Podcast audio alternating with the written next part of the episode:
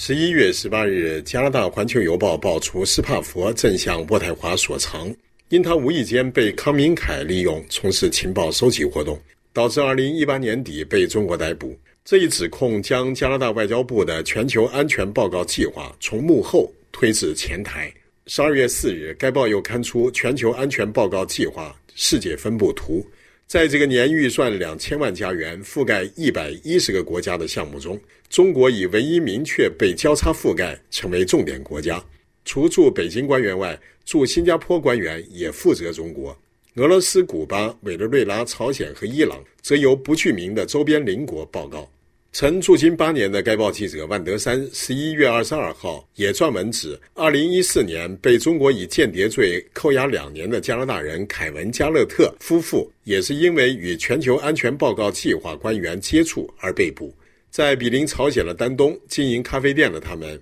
被北京指控参与间谍活动。中国人要求他们提供与马丁·拉夫拉姆在朝鲜餐厅会面的细节。他们曾谈论当地的文化和朝鲜餐厅的运作方式，但加勒特不知道对话者是这个项目的官员。拉夫拉姆后被调往台湾，继任者康明凯也曾多次前往中朝边境与斯帕福会面。这两宗间谍案导致四名加拿大人被北京长期拘押。全球安全报告计划曝光后引起关注。曾在加拿大外交部负责这一项目长达五年的渥太华大学国际事务高级研究员丹尼尔·利弗莫尔，十一月二十九号撰文澄清其职能及其与加拿大安全情报局的局域。九幺幺后，渥太华增加外交预算，以加强对存在内战、内部冲突和恐怖主义等安全问题国家的报告。由外交部安全情报办公室负责新增十四个职位，运作方式公开。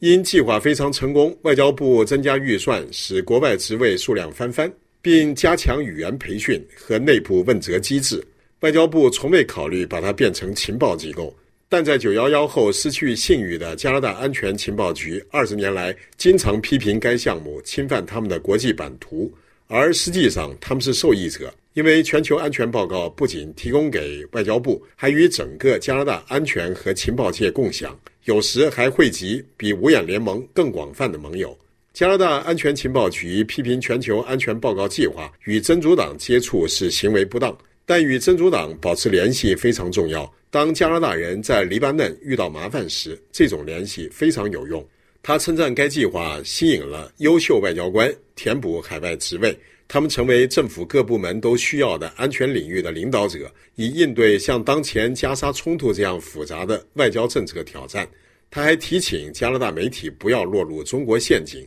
康明凯确实曾是全球安全报告计划负责报道中国和朝鲜问题的官员，但他不从事情报收集工作。中国也有外交部门和情报机构。他们清楚两者间的差异。在二零一二至二零一六年间，担任加拿大驻华大使的赵朴回忆，在他任内，该项目驻京官员主要关注中国与邻国的关系，关注中国新疆穆斯林信仰及维吾尔人和汉人的关系，为此还访问了新疆。环球邮报指，加入该项目的三十多名官员受加拿大情报局前官员弗兰克·伯恩斯培训，以增进他们的人际交往能力。而反监视培训则由外交部提供。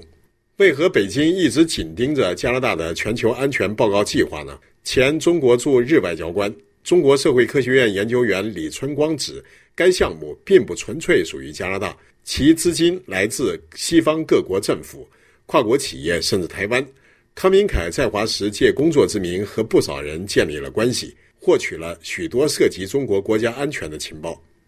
本期北美来鸿是由法国国际广播电台特约记者潘贝制作，感谢收听。